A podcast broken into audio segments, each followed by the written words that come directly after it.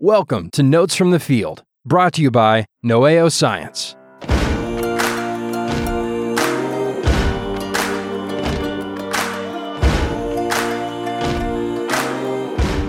How are you doing, Gordon? I'm doing great. Fantastic. I'm actually uh, went to the doctor today, and he said I can start putting weight on my leg, All right. 25% of my body weight. Okay. Couple three days, 25% more, ease into full weight. Nice. So Back in the saddle. that's uh, yeah, almost. yeah. So So you can drive. yeah, if I You're have not my too lead-footed. yeah, I can I can drive. I just have to put my foot in a sort of secure, stable, but something different than the boot since that's sort of big and clunky. Gotcha. Anyway, That's great news. yeah. Excellent. So you have a topic for us. today. Yeah. Yeah. I love. Uh, I love talking about how creatures get their energy. yeah. And me I t- heard me a too. phrase recently. Yeah, it's an it's an amazing. It's you know, it's the interface of the inanimate and the animate world. or At least Mhm. one of them. Um, and I, I I read a phrase recently that I had never thought of it this way, but one one kind of neat way to think of this for those folks who are more maybe more on the mechanical or engineering side of of science or STEM uh, Mhm.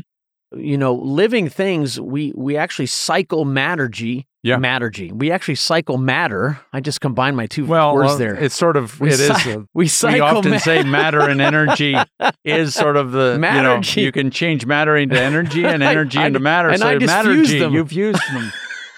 Ugh. The- the we we can cy- we cycle matter and and we create energy flow. And so we Right. have these things moving through us Right. in whatever whatever whatever part of the world we're in. yeah. And so it's neat to think about. It's also uh, the kind of the interface between you know chemistry and biology too. Uh, Yeah. and Just Oh, yeah, Getting 'cause energy into Bio- the body. Biology is is very very complex chemistry. We sometimes want to have a disconnect between the two, and it's no. It's actually the more you understand chemistry, the better you understand some of the more intricate and deep physiology of the of the of the cell, yeah. and then on the bigger scale, the whole body. Exactly right. But it's it's uh yeah. So, so I like to paint this picture if you'll if you'll Sure, allow sure. me to sure. uh, th- draw, give this fun analogy here. So, uh, what I, I talk to my students and I say, okay, guys, we're invited to this really fancy dinner. Uh, we've been recognized for our, our data collection on our recent lab. They thought we did a great job, and so they're honoring us at this dinner. And so we show up to the dinner, and it's it's fancy. Everyone's dressed to the nines. They've got their finest on, and we sit down, and it's surf and turf, it's steak and lobster, and the, they start serving the steak right away and and then I'll pick on one student in the class who usually is, has a very good sense of humor. And so I'll say, "Okay, uh, Johnny here, uh, no everyone noticed that Johnny's seat is conspicuously empty. Johnny's not there."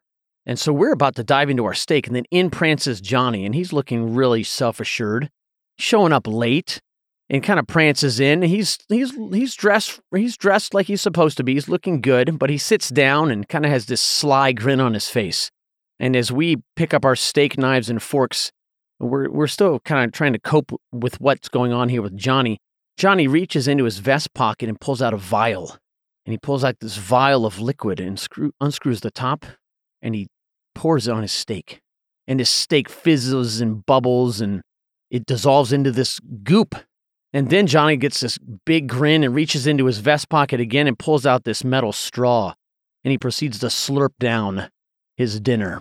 Mm. And so the analogy being what kind of creature, what kind of creature does this type of of um, energy consumption? And I, I like to say it is akin to digesting your food before eating it, Right. Which is the opposite of what we do. That's and so this is considered very faux pas, uncivilized behavior from Johnny. But Right. Johnny was demonstrating what a decomposer might do. yeah. Yeah So actually digesting it chemically and then absorbing all those good nutrients through the So cell fun- membrane. particularly the fungi. Yeah. The fungi do that.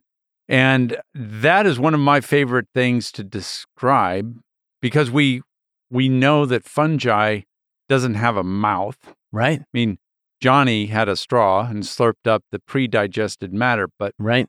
the uh, fungi made out of thin, thin filaments called hyphae, thinner than a hair, way thinner than a hair, And inside the fungal cells, they produce, well, they have the, I don't know if you're familiar, for those of you who've had high school biology or in high school biology, you know of the Golgi body. And the Golgi body is one of those organelles that buds off uh, these. One of the things that buds off are lysosomes, which are uh, little vesicles full of digestive enzymes. And so these lysosomes then move to the cell membrane of the fungal cell. And then the, the lysosome then exocytoses, fancy word for merging, Exporting goods. exporting goods, merges with the cell membrane. So that membrane that used to be the vesicle membrane is now one with the cell membrane. And then just that, that, that sphere now becomes part of the cell membrane and then dumps its digestive enzymes out into whatever it's trying Growing to in digest. Yeah, often. like a piece of wood, Fungus a love to dead- grow in their food. yeah, dead dead leaves, dead wood. Uh, As Bread. long as there's m- bread, fruit that's sitting in a fruit bowl, or you know, go into a bachelor pad and open up uh, the refrigerator, food that's been sitting there too long. The fungi just start to grow through the food and start to digest it, and uh, and then once it's digested outside the fungal filament, the hypha, it then absorbs those pre-digested nutrients. Yeah. So I just think that's really cool. Oh, once it's it so comes in. cool. But then then taking it a step farther is like once you've got the nutrients inside, you've got to burn it to make energy and use either either to burn it or build with it. And so they've got to take these molecules. We don't want to get into too much detail. I've already kind of No, this is good. No. get, you know, they bring in the molecules, and you've got two things you can do with it. You can burn it and break it up, and use that, use the energy of breaking it up, and then uh, harness that energy in the form of ATP by literally combusting that m- molecule, either glucose or or some other energy molecule, Yeah. fats or whatever the bond energy in the molecule is actually going to be used in without getting into cellular respiration and the, all the details actually is enough to generate the little portable batteries that we call ATP. Yeah. But we can also take those nutrients, and some of those nutrients might be burned for energy, and some might be built with as raw materials for building carbohydrates uh, or even um, making proteins. If you, you know, it's all tinker toys. Well, you know, it's the it's the re- the recycling repurposing i- department in Cell City is remarkably It- efficient. yes. I mean, you can take the basic glucose molecule and either burn it or build with it. And even though glucose doesn't have nitrogen, which you need for proteins, you can deconstruct it and then use some of the parts to build parts of the amino acid and then add nitrogen and then build protein. So you can, it's really versatile, just like uh, Legos Yeah. or Tinker Toys, you can break things down, build things up into totally new molecules. Imagine if we had something modular amazing. that you could build or eat. Just wow. There's one other you said decomposers with, but there's some animals that do what fungi do, Yeah. and you saw it on the uh, Riot and the Dance water, Yeah, you're going to have to remind me of that the bit. giant water. oh bug. yeah, the gi- and you know, and that question gets asked in my biology class too for students. yeah. who've I seen mean, the it's film. actually, I mean, it's totally different in one sense because it's got a mouth and everything, but it does inject digestive enzymes through its beak into the frog, Right. and liquefies the frog outside. So it's more like Johnny. It's more like what? yeah, Johnny- that's that's except- probably the except- closest the closest except, analogy except, to Johnny. Yeah, ex- except he takes his digestive enzymes and injects them through the straw, Right, uh, going out going. and it's a two-way straw. You got a tube running out, well done. which dumps dumps it on his steak, and Yeah. then liquefies his steak, and then sucks it up the other straw. Yeah, so there's there's a lot of varieties or riffs on this decomposition theme.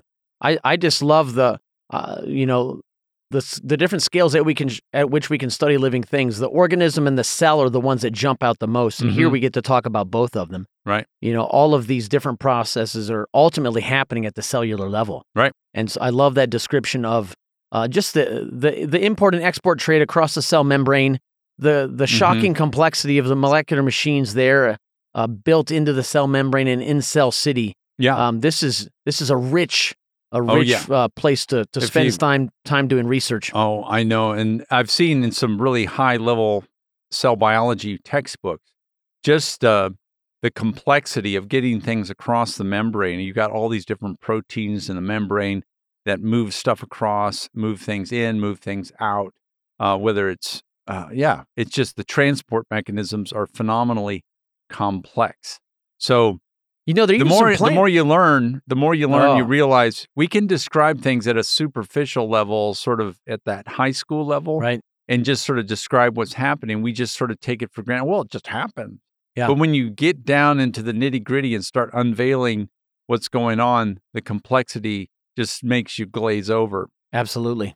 Yeah, I, So- was, I was reading about a plant that does something similar to this. They're Mhm. they're about I read maybe uh, several thousand species of plants that are actually not photosynthetic. Yeah, the Actually- sapro- um, Yeah, the saprophytic plants. Yeah. Some are parasitic, some are actual saprophyte decomposers.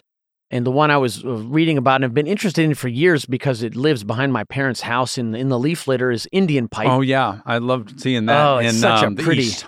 Pretty little plant with without a scrap of green in it. Yeah. And just um, lacking photosynthetic pigments completely. but have leaves and flowers and Yeah. everything. So white stem, white whitish leaves. Yep. And um, yeah, but isn't that a isn't that pulling nutrients from another plant through the Yes. roots? So they do something More really parasitic. fun. Yeah. So many plant species have this uh, mutualistic relationship with what are called mycorrhizal fungi. Mhm. this microscopic fungi that lives in the soil and they they grow in association with plant roots they're Mhm. often they're often species or family specific and they help digest things and get things into the plant roots that the plant couldn't get on its own Right. and then uh, the fungi get some of the carbs that the plant is making and Mhm. so they have this nice little exchange going. Well, these these Indian pipe actually they kind of con the fungi a bit, Mhm. and they actually they actually steal some of those glucose molecules that another plant has produced, and the fungi has taken. The the the uh, the Indian pipe will actually take those carbohydrates. So More than it's indirectly, fair- yeah, more than it's fair. I mean, it's like it's skimming hey, off the you're surface. sca- yeah, you're you're being subsidized, buddy. That's you're, exactly you're right. Not, you're not adding to this little mutual. There's no mutualism here. This plant has done the hard work of photosynthesis. yeah, and uh, the fungus is uh, helping transfer some of those nutrients over to you. Yeah, really exploiting this uh, this mutual relationship between two other creatures. Yep. Yeah. So And, and, we there's and a we bunch have of a- others like squaw root. squaw root and, and pine drops. We have a lot of saprophytic plants here in, in Yeah, the the, woods, northwest. Yeah, all over the country, uh, in in forests especially. right. See, they're that's they're they're fun to observe. Yeah. Other any other decomposers or riffs Well, yeah, on it's interesting decomposition you want because to get we, into? we, you know, with fungi, you call it decomposers because, you know, we don't think of it as, I mean, it's a heterotroph. If you've heard that word, uh, heterotroph can't make its own food. It Right. has to get its food from a different source. So fungus is a heterotroph, It has but to so is eat an others. animal. But we call it a decomposer if it's a fungus because it's just releasing enzymes in sort of this non ingestion sort of way. Yeah. But then if it's a giant water bug, we don't call it decomposition. We call it we call it digestion. Right. But I mean, in one sense, at the molecular level, digestion, decomposition is the same Right. thing. Yeah. We just if it's a what organisms doing it and how, Yeah. it just changes the way we describe it. Right. No, that's a good. Yeah, so we have all these varieties of heterotrophy, Mm-hmm. parasitism, One thing that's decomposition. interesting, getting on the more gross side of things, uh, you got your tapeworms, which are parasites in animal guts, humans and other animals, and the tapeworm doesn't even bother with a mouth and doesn't doesn't have a digestive tract because we've done all of that work for it. Yeah. So or the animal or whatever if you want to get it more distant from the human. Yeah. don't like the thinking uh, about animal has released all these digestive enzymes, Right. broken down the food, and then all the tapeworm does just sit in this pre-digested liquid and just absorb, and doesn't even have to expend any energy in making digestive enzymes. Just, just and and those nutrients just cross the body wall right into it. No, no head, no mouth, no mouth needed. It's got a scolex, It's like which the- is sort of the ter- the the front terminal end of Yeah, the tapeworm, yeah. but doesn't have a mouth or anything. It's like the ultimate sluggard. Just Yeah, lays there ultimate- in its food. Accustomed to easy living, Oh man. wow. right? What a bizarre creature. Yeah. I like I like thinking about how you know, you were talking about vesicles and lysosomes in the Golgi body earlier. We have these amazing organelles in inside of cells, and many of them are surrounded by this this phenomenal invention. Maybe, maybe the most br- one of the most brilliant engineering marvels in the molecular world is the phospholipid bilayer Oh yeah, around all these different organelles and around the cell. And it- the way, I love the way you described the vesicle uh, releasing its contents and becoming reassimilated into that cell membrane. Um, it's it's one of the my favorite things to watch is microorganisms feeding. You know, some of those Mhm. video micrography oh yeah. and, and watching the amoeba A uh, sense its- phagocytosis. yeah, the amoeba sensing its prey and responding either to movement or chemicals, uh, and then engulfing, you know, Engulfing. wrapping those pseudopods around exactly. that little paramecium or poor creature. yeah, and- whatever little protozoan it can get its pseudopods around. Uh, pseudopods are those cellular extensions that look like the amoeba is hugging. so it's taking this one blobby arm and another blobby arm around this smaller organism. And then when the two s- pseudopods touch, they fuse. And of course, we see it uh, from a two dimensional angle, but it's yeah, it's sort of engulfing it on all sides. So there's an in pocketing of the cell, and the pseudopods go around that cell and then touch, and then that that poor little critter is now totally engulfed inside this amoeba. And once it's engulfed, now what? yeah, I mean, it's now trapped, but the engulfing doesn't digest it. So what do you have to? So you have to get that creature inside. the Well, now it cell. is inside, but it's you not. need some digestive Yeah. enzymes. so you got this friends the lysosomes. the lysosome comes up and fuses with that vacuole. What's that vacuole? Just a just a food vacuum. yeah, food vacuole. So it's now engulfed this poor little critter. It might still be alive, and then this mo- this lysosome comes up, which is like two round spheres: the food vacuole and the lysosome. And when they touch, the lysosome fuses and sort of. Have you ever seen two oil droplets on the surface of the water? Yeah, And so the two oil droplets are touch and then they go bloop Yeah. into one bigger oil droplet. That's Yeah. sort of how the two vesicles Hmm. fuse. They the lysosome and the food vacuole and they bloop into one. And then then that then the digestive enzymes are kind of like um, start to liquefy the poor little critter, kind of like the Wicked Witch of the West. You know, I'm melting, I'm melting Oh, it's and I- it, and it digests that critter, and then it can absorb the nutrients right into the cytoplasm of the cell. It's just of- amazing it is pretty- capabilities. yeah. yeah, I don't know if you've seen it under the microscope. It's Uh, yeah, I, Yeah. i- it's it's phenomenal. And uh, you know, do you have how are these creatures? How are these creatures the amoeba? So they this is a single celled organism, and it has all the capabilities roughly that you know any living thing has. It can do all these different things I that mean, we yeah, it say can living get- things it can, can, get do, food. but it- it doesn't have a central nervous system. It doesn't have any quote unquote senses. yeah. How is this creature sensing its prey typically? Well, it's you know cell biologists call it signal transduction. So Yeah. there's basically molecules. Say the prey is releasing little chemicals out in the fluid around it, and they bind to receptors on the amoeba, and it doesn't have a brain, and it doesn't have like oh uh, eyeballs and s- say hey there's something over there, but because of the chemicals, it it somehow senses and then those chemicals binding on the membrane will will set up a chain reaction to cause the amoeba to move in that direction Yeah. and actually start and golfing.